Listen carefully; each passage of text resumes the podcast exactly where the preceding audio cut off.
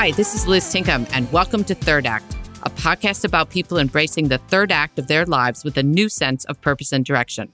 The third act begins when your script ends, but your show's not finished. Hi, and welcome to Third Act, and welcome to 2022. On today's show, I talk with Donna Peters, the career coach. Donna and I are fellow managing directors from Accenture and have both become podcasters in our third act, so she was a delight to interview. But Donna had a big leg up on me. She started her career in the theater, spending 10 years as an actor, learning a bit more about how to use her voice before going to business school and becoming a consultant. Interestingly, she and her husband, or the corporation, as they fondly refer to themselves, decided early that they wanted to retire at age 48. So they created a spreadsheet that governed their big purchases and job decisions. While Donna didn't quite retire at 48, she came close, retiring at 52, and unlike me, knew what she wanted to do in her third act. In this podcast, Donna tells me that while at Accenture, her phone rang the most from employees and clients seeking her advice in the career development space. Today, Donna runs her own career coaching company, where she counsels career-driven, life-minded professionals. She is also the host of the award-winning podcast, The Me Suite, where she interviews people, including me, on how they cultivated work into their personal lives and made it work.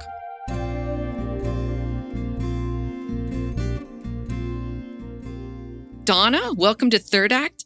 I'm so excited to have you on the show as a fellow Accenture person and as a fellow podcaster. I was just a guest on your show yesterday, which was so fun, the award-winning Me Suite podcast. I hope I'm able to live up to your standards. Oh, heavens. Thank you for having me, and thank you for all that you're doing.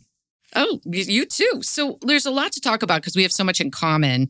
So I kind of want to explore all that and how you're thinking about some of the things like what do you do after Accenture, podcasting, life in your third act. But let's get into it. So I have this hypothesis that I thought you would be a perfect candidate to test on, which is one of the reasons that I launched this show, which is that women who are in a particular age group, and some men as well, who were kind of the first of, which we are in our generation, particularly at Accenture, did really well in school in their first act at the university, and then were super high achievers at work. So did you fit that mold? And tell us a little bit about your first act. So maybe I'm a little unusual, I'm not sure, but I did come from a family where both of my parents worked full-time. That was unusual in my community. Most of my friends didn't have mothers who had careers. What did your mother do? My mother worked in a transplant lab in a hospital. And by the time she retired from that job, she was managing a transplant lab at a university hospital. She's not a medical doctor, but obviously in the medical field. And so we used to joke that when she would go off to work and I went to the daycare center, that she was saving lives and stamping out disease. That's what we used to say when mom went off to work. Yeah. And I'm sure that had an enormous influence in my career choices and my mentality that I knew I was going to have a career. That was never even a consideration for me. At the same time, my father owned a business. He manufactured medical examination tables. And so it was a factory. And so I grew up working in that factory floor. And my father had not finished college. And I did not know that until I was in my late 20s. He had chosen to keep it from me because he didn't want me to think that not going to college was an option. Do you see what I'm saying? Okay. So maybe too long of a way to answer the question that you asked was, was I always making straight A's, et cetera? The answer is yes. And I think it was partly driven by, I just didn't want to disappoint my parents. I was just terrified of disappointing them. I can't describe it. It's not that they were, mean, horrible people by any means. They were fantastic and loving and wonderful, but I didn't want to disappoint them. And the thought of going home with not an A was just, it wasn't even an option. I can't describe it other than I just felt I had to work hard. Yeah, mine was kind of weird because I was good from the beginning.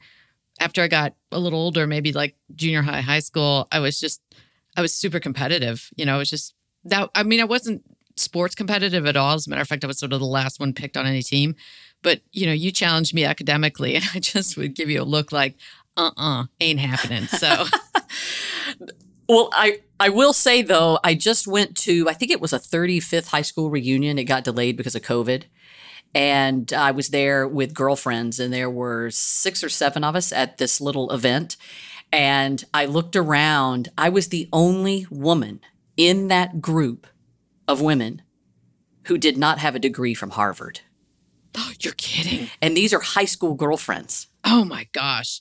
Yeah, there's some super classes coming out of the late 70s, 80s. Okay. Isn't that amazing? Yeah, it is.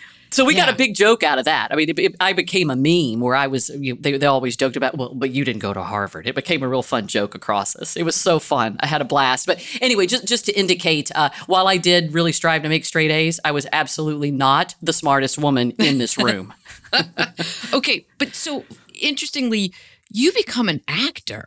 So tell us about that. You had a long acting career, which I just realized in prepping for this show. So tell us about that. Wild, isn't it? So I had been very active in theater as a high school kid. It was my equivalent of playing sports. I did theater. It was my thing. And my parents encouraged it, and you know, it was my hobby. When I went to college, I was planning to graduate from college and go to law school. And I was thinking about being a defense attorney or a prosecuting attorney, something. Trial attorney. And I had my deposit into law school, and I was going at graduation. And at a graduation party, I had a professor pull me aside, and it was a woman. Her name is Sue Anthony. She's one of the most pivotal moments that have mattered in my career trajectory. Sue Anthony pulled me aside, and she said, I know that you have this deposit into law school, and I know that you want to go to law school. I want to encourage you to pursue your passion in theater. She knew I had continued it through college. I didn't major in it. I was just in every show. And she just knew that it was a passion, and I was good at it. And she was trying to encourage me to think differently and less traditionally. Well, that started me thinking, well, I'm not going to go to law school now. I'm going to go pursue this theater thing. And then you have to worry about the parents, right? What are the parents going to say? And I got lucky on this dimension. My father, I learned later, remember, I had not known that he had dropped out of college. I learned later in my life that my father was in school and had wanted to become a forester. He has always been a naturalist and very involved in the environment way before it was cool to do so.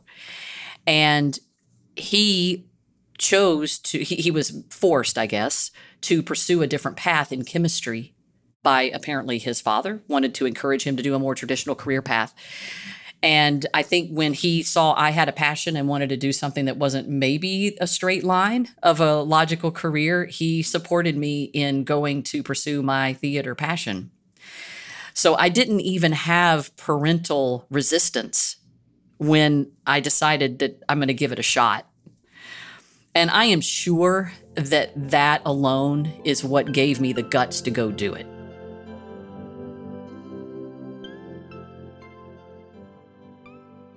Okay, so you're an actor for how long? I did that professionally for about 10 years, and it was mainly stage theater, where you go to a live show. But truthfully, to make a living doing it, you do whatever you can. So I had a little bit of what we call industrials.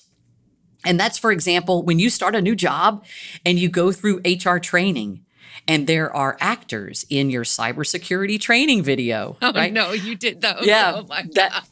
That is called, yes, that's called industrials, and a wonderful way to make a living and persist and exist as an actor. Okay, so you were the gal in the perfect blue suit during, my not cybersecurity back then, but it would have been like foreign transactions, corruption, sexual harassment, something like that, right? Exactly. That I would have been that person. And I did have an opportunity to, I had two, I pulled him in a category of claims to fame.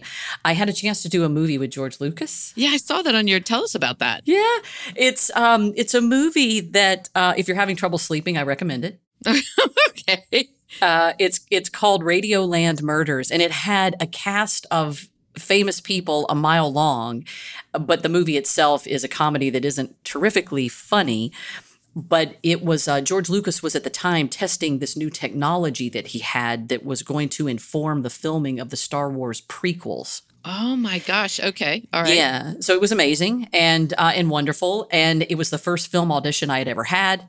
I went in, I got a part. It had about 15 words and I thought, this is amazing. It allowed me to join the union. I thought I had made it. Yeah. Yeah.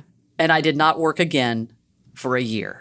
Oh my gosh. It's just, you know, the industry, right? It's just such a such an interesting industry that I have a tremendous amount of respect for, and I'm really happy that I did it. Eventually, you end up going from actor to restaurant owner, and then to Johnson & Johnson. I mean, like, how does that happen? Yeah. So at the same time, I had an agent, and I was getting theater auditions and sometimes theater jobs.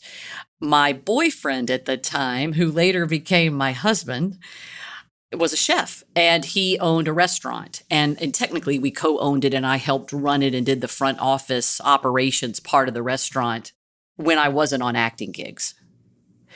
So those things, that the restaurant and the theater work, were happening concurrently.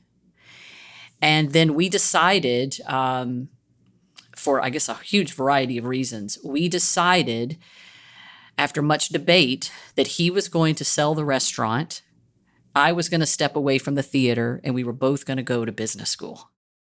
His parents had owned a business. My father had owned a business. We had both grown up in family businesses that may have been part of what was fueling us thinking that we could be contributing differently in the business world. I don't know. But I personally felt I had to have the stamp of approval of an MBA just because my background had been theater.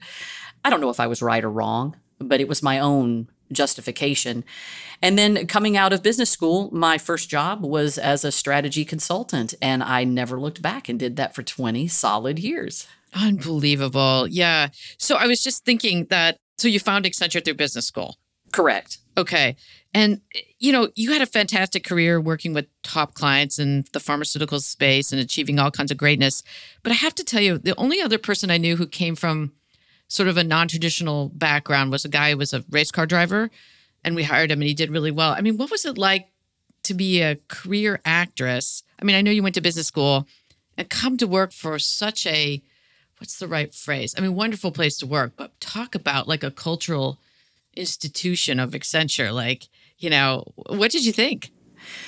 Well, I did truly have to work on storytelling, even just to get the job, and try to convince people that it was relevant, that I could be relevant in a role like that. And I learned through practicing the storytelling that I really did have something to offer, with a whole lot to learn, but I had a lot to offer. And let me try it on you, Liz, and see if you would have bought it in the day. Okay. The story that I told was, as a professional actor, I have been putting myself in the shoes of other people for a living. Yep, that is true. Yep. Seeing a situation from their point of view. Why do they think the way they do? Why do they need the information that they need? Why are they responding in the way they're responding? What words do they use to communicate? How do they process information? All of those things happen when you are trying to portray a character. It's the reason that Anthony Hopkins could be considered charming and wonderful when he was in Silence of the Lambs, you know, playing Hannibal Lecter. Because if he had just gone and been a disgusting, you know, character, he would never have won an Oscar. He did something to get into the head of that character that made it actually charming. Now, I never had to do that, but it's an example of the work that you do to get inside the head of another person. Well, the translation that I did was, when you're consulting, you're advising, and you don't make a difference if you don't influence someone and encourage them to see situations in a different way, and maybe sometimes even change their mind on a situation.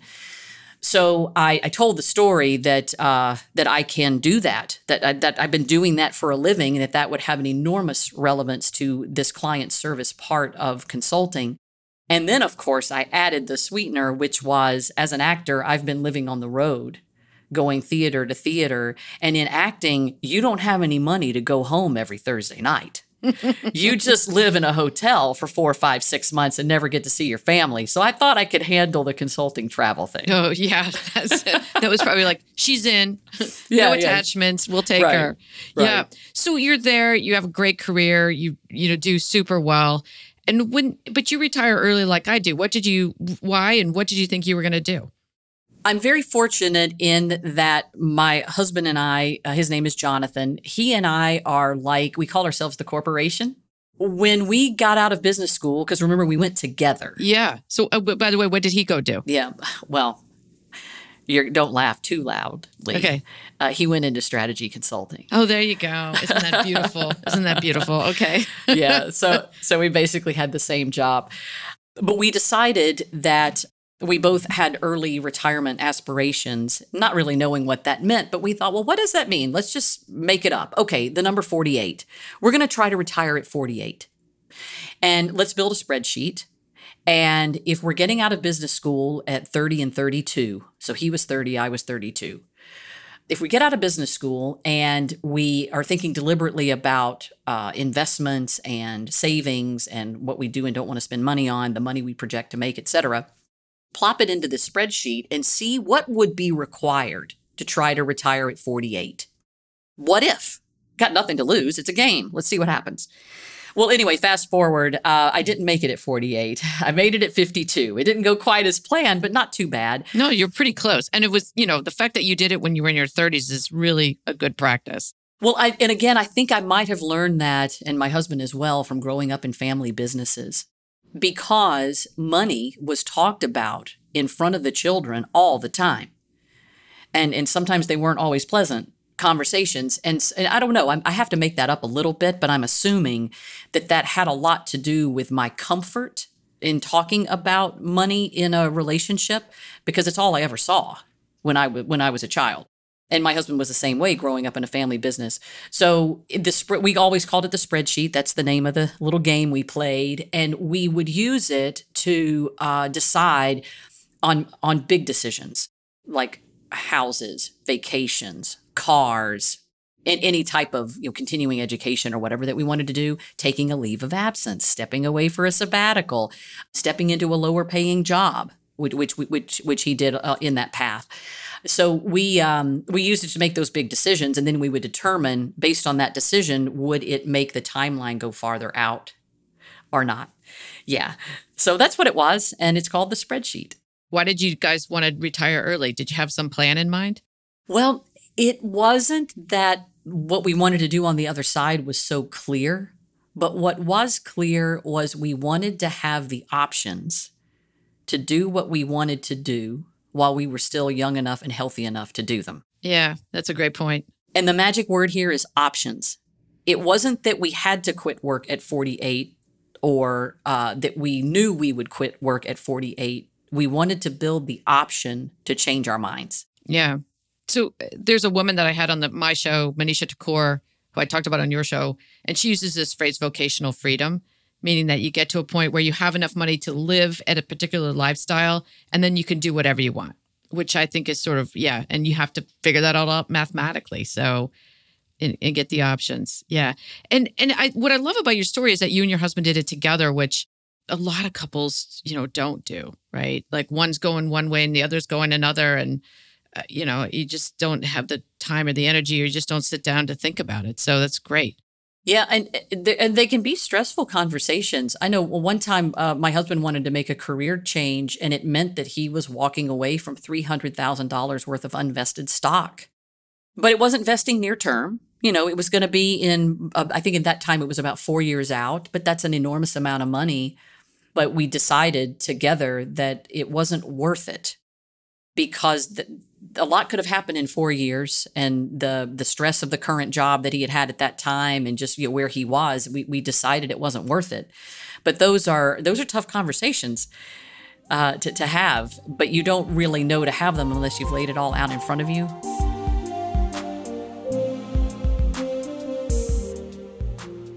So you go from Accenture into career coaching, launching the Me Suite. When I first was talking to you, all I could think about is, oh my gosh, I'm so fried from coaching a bazillion people and telling them the same thing, and then they never take my advice, and then they come back to me and it's like, I told you what to do, don't do it. So was that what you were thinking about when you retired? How'd you get into it, and why? How'd you come up with the Me Suite? I had known for several years that I was ready to think about what was next.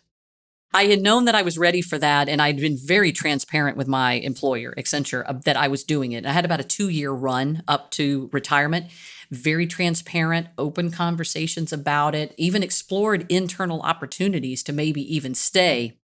And one of the roles that I thought, well, if I did stay or go, I wanted it to be around this career development space, because I found that's the reason my phone rang.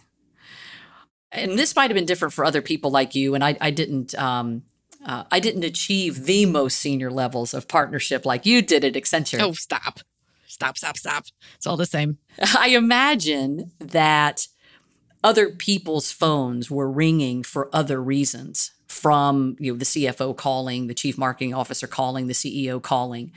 My phone rang more for people that were asking, what should be my next step? Or I feel stuck, or is this for me? Or I have this offer, should I take it?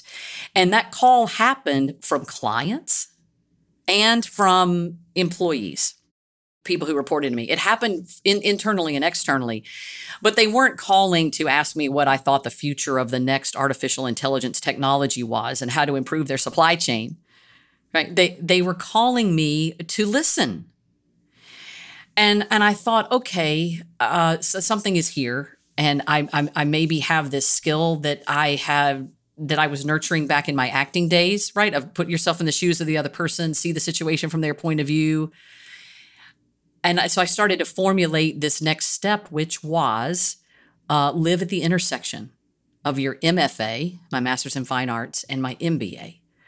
Find a job that allows you to live at the intersection of those two things. And clearly the fact that your phone was ringing to that was sending you a message, right? I'm good at this. Yes.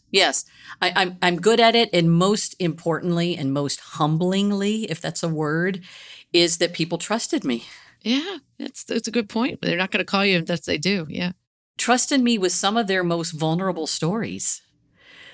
Some people would call me that they needed to think differently about their jobs because they were about to go through a divorce. And nobody else knew about that situation, right? Yeah, other people would call because they were interested in taking a different type of a career but weren't sure if an investment in a graduate degree was worth it.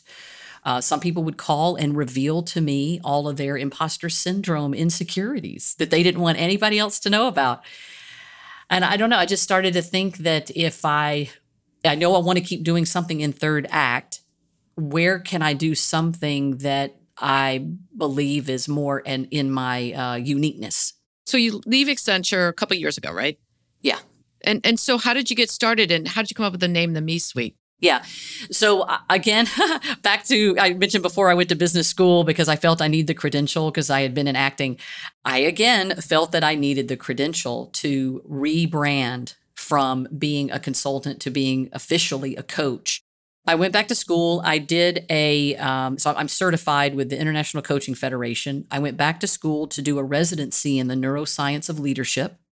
It was cool. It was a trifecta degree, partially with the Emory University Medical School and their psychology department, partially with the leadership development program of the business school, and partially with the Tibetan Buddhism Center for Mindfulness. Oh my goodness. Yeah. That sounds fascinating. Pretty cool. Yep. So I had an opportunity to do that, and then that led to my certification. And did you reflect on your, I just have to ask, because I've not done this, the career advice you gave at Accenture, and just, did you feel like you were doing it the right way? Or were you like, oh my gosh, did I blow it? What I learned, and it's still a muscle that I am trying to break every day, to be honest. I learned there is a difference between being a mentor and a coach. The two things are not the same. I realized at Accenture I was being a mentor, which means when somebody comes to you for advice, you tell them what you think they should do. Were you in their shoes? So I recommend you do XYZ. If I were you, I would do ABC. That's being a mentor. A coach, and the neuroscience part of coaching is if you ask open-ended questions and allow the individual to reflect on their own, why am I thinking this way? What is driving my self-limiting belief? What evidence do I have that this thing is true?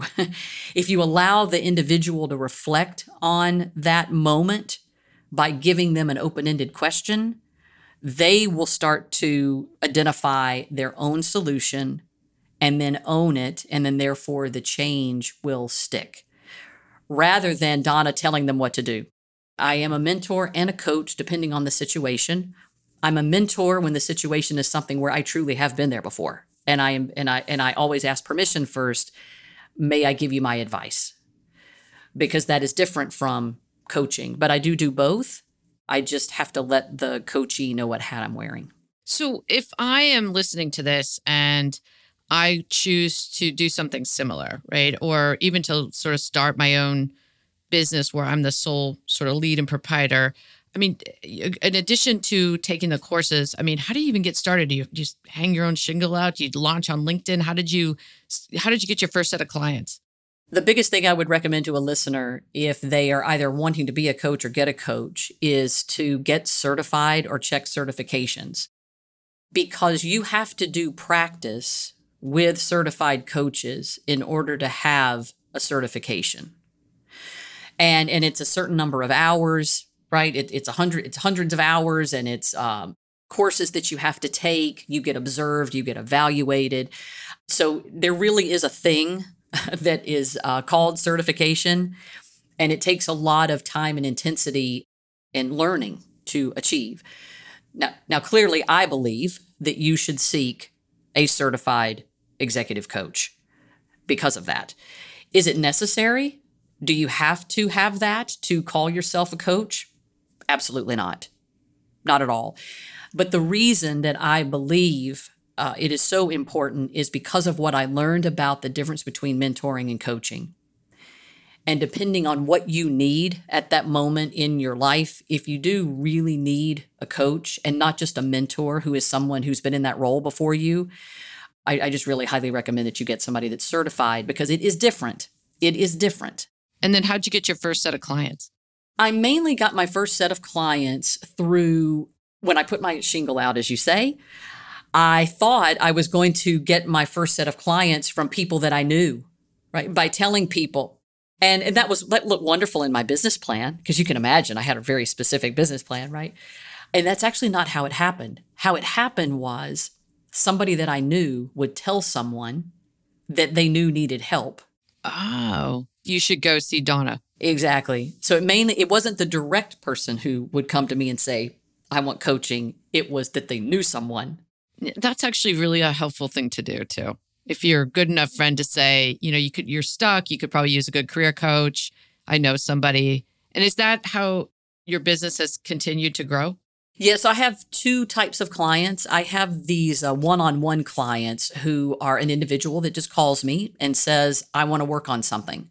And they pay me out of pocket. And it's like you going to a personal trainer and you decide how many sessions you want to have, how intense you want to get, and we work together on a goal. Without goals, there is no coaching. The other set of clients I have are corporate clients, where they call, and it's usually their coaching center of excellence or somebody in the talent space.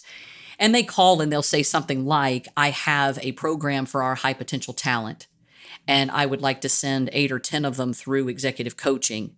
And then they'll buy a package and I work through them. Yeah. We did that at Accenture too. Exactly. Yeah. It is both. And the common denominator in any of this is that there needs to be a goal. The coachee needs to have a goal of something that they really want to work on. And the second principle is that they are always fully confidential conversations. I personally have chosen not to get into the game where I sit in between the company and the person. Yeah, that would be really difficult.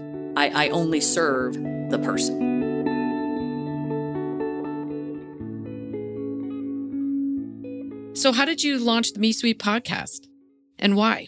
This is interesting too, and in a way you kind of inspired me and I didn't even know it yet. I was thinking about a way of getting content into the universe. Because otherwise, when you have a business, you're just marketing and advertising. And that, in my mind, that doesn't really add value to anyone. And again, remember, my one of my goals was live at the intersection of my MFA and my MBA in my Third Act. So the writing, producing, the strategy around the storytelling, the prepping of the guests, the thinking about the arcs and the themes, all of that is the creative side of the MFA. And then obviously the MBA is interviewing people who are trying to cultivate the role they want work to play in their lives, which is the orientation around my guests. I had a mentor, Bob Easton from Accenture. Oh, I know Bob, of course. Oh my gosh, he's a great guy, such a fun guy. So many lessons that I learned from him. He would always say, sometimes it's better to be lucky than good. Okay. Not the truth. And I felt that way a little bit with podcasting, because podcasting was starting to take off right when I was starting my business. I had a girlfriend who's a real estate agent who was using podcasting to help support her business. Oh, she was talking about real estate? Yes. Which everybody loves to talk about. It's like pornography, right? It's like, safe pornography, right? She introduced me to her sound engineer, and fast forward, I thought, well, what the heck? I've got nothing to lose, and let's go give it a shot. Well, give it a shot from 10 planned episodes became now about 200, and I'm in season 4. So, yeah. Yeah. And so you have a huge variety of guests, because I've obviously guessed, and I've listened to some and looked at a lot of the other ones. So many interesting stories. I mean, what are sort of your audience goals with those guests? I mean, what do you want your audience to take away? So the number one thing I want people to recognize, all the people I interview are career-oriented people. Work plays a very significant role in their lives. Number one, that's what we all have in common.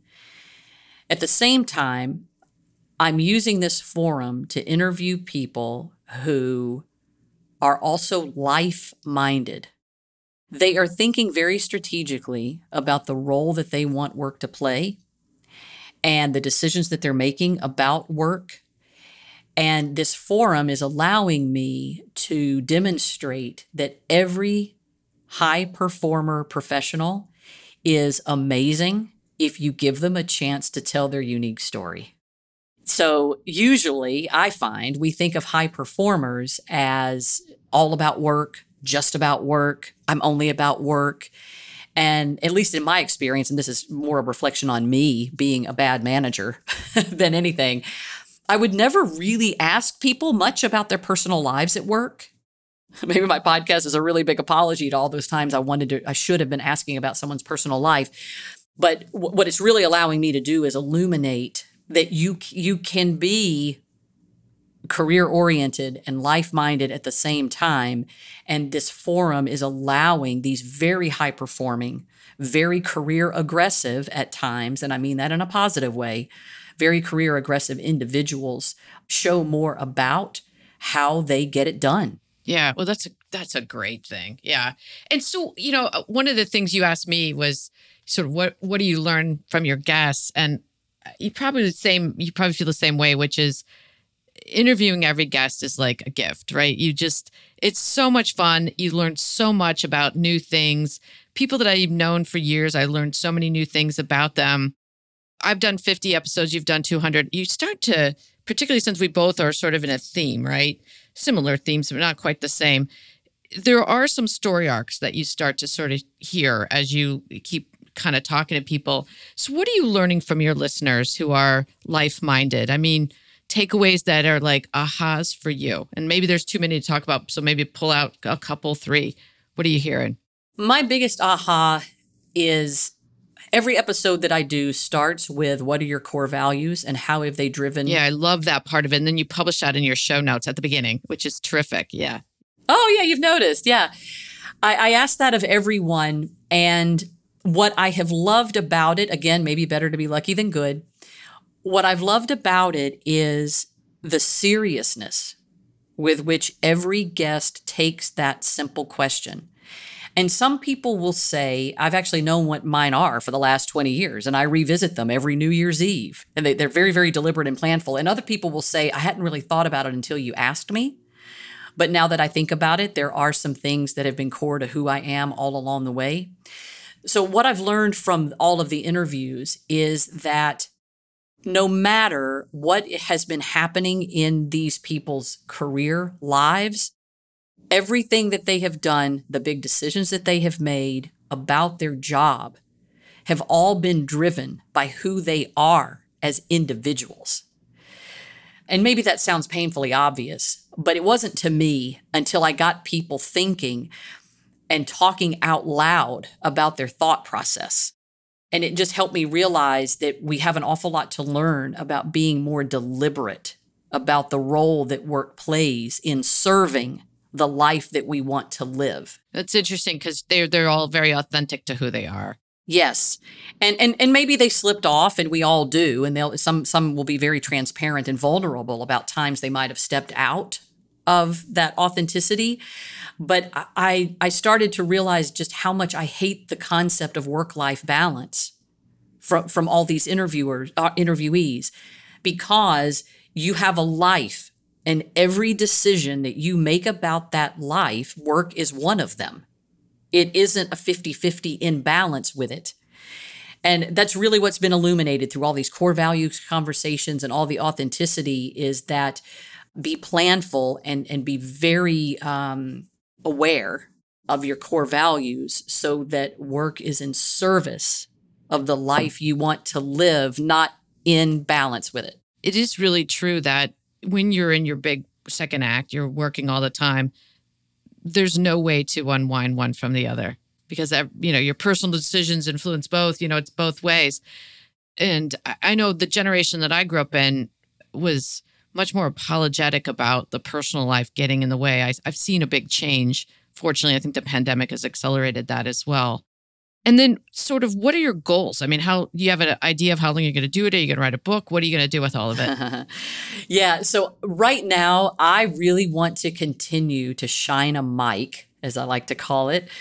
Oh, that's right. I love that. Shine a mic, right? Yeah. Yeah. I'm going to continue to shine a mic on these amazing, high-performing human beings as long as they will join me in the Me Suite. So that's an open invitation to anybody who feels that they have a story to share. I really do want to continue that. And the goal isn't one peak on a mountain. The goal is for me to continue to enhance the diversity of the stories, because I think that that's where the magic comes from, is for people to, for listeners to find themselves in this mirror. And so the more I can have your diversity of experiences in my guest profile, the better, because we all have a unique story. Yeah. And I mean, I'm doing something similar. I'm, you know, kind of in the third act, right? It's not so much the intersection of work anymore. It's like when you're done, then what do you do? And of course, as my husband calls this is my own vanity project, right? To try and figure out what I'm supposed to be doing next other than interviewing people for a podcast. But I mean, there have been so many interesting pivots that people take, and you just wonder, like, how did you figure that out? And then they tell me about it on the podcast. And I think it's really informative because there's just not a lot written, especially for women who are high performers and had big jobs. So Donna, what's next? What's the fourth act? So my fourth act is, my mother is almost 80, and her mantra for me my entire life has been, Donna, you need to be writing. You're a writer. You need to be writing. I wished you'd be writing. I wished you'd find some time to be writing. She was still saying that to me, and now that you've left Accenture, you'll have time to be writing, you know. Yeah, there you go. And along the way, a couple of times I would, instead of buying her a Christmas present, I would write her a short story, for example. Oh my gosh, that's so lovely. But I didn't do that very much. 2021, Liz, I started competing in a creative writing competition in January of 2021. And fast forward, there were 4,000 people in this competition. And I just found out last week I'm in the final 75. Wow, congratulations. Which is crazy. And I don't know where it's going to go, and I don't care. I've been having so much fun. And so I want 2022, which maybe is a next step. I want 2022 to be more of building that fiction creative writing muscle and see what the heck happens. Oh, that is so cool. And that really exercises your creative side, right? Yeah. And now, had I not been getting filtered through, I don't know if I would have quit earlier. So maybe that's the competitor in me. I'm not sure. I don't know. It's just been such a release and something wonderful to do during lockdown, to be honest. That is a muscle I definitely don't have. So I almost named my podcast, I'm Not Done Yet. What aren't you done with yet, other than writing? I am not done yet finding the amazing in everyone. Good for you. Good for you. All right. So much fun to talk to another Accenture managing director and podcaster. In addition to listening to the Me Suite podcast, and we'll put all of your information in our show notes, where else can people find you online? Yeah, wonderful. So my website is themesuite.com. It's the we'll put that in the show notes. All right. Please do, because the spelling's a little strange. It's the-me-suite.com. And suite is spelled like executive suite, not like sugar. Yeah, and that would be wonderful. And then I'm all over LinkedIn, and I would love to hear from anyone. So just find me, Donna Peters. Great. All right, Donna. Thanks so much. Take care. Thank you, Liz. Thanks for joining me today to listen to the Third Act podcast. You can find show notes, guest bios, and more at thirdactpodcast.com. If you enjoyed our show today, please subscribe and write a review on your favorite podcast platform. I'm your host, Liz Tinkham. I'll be back next week with another guest who's found new meaning and fulfillment in the third act of their life.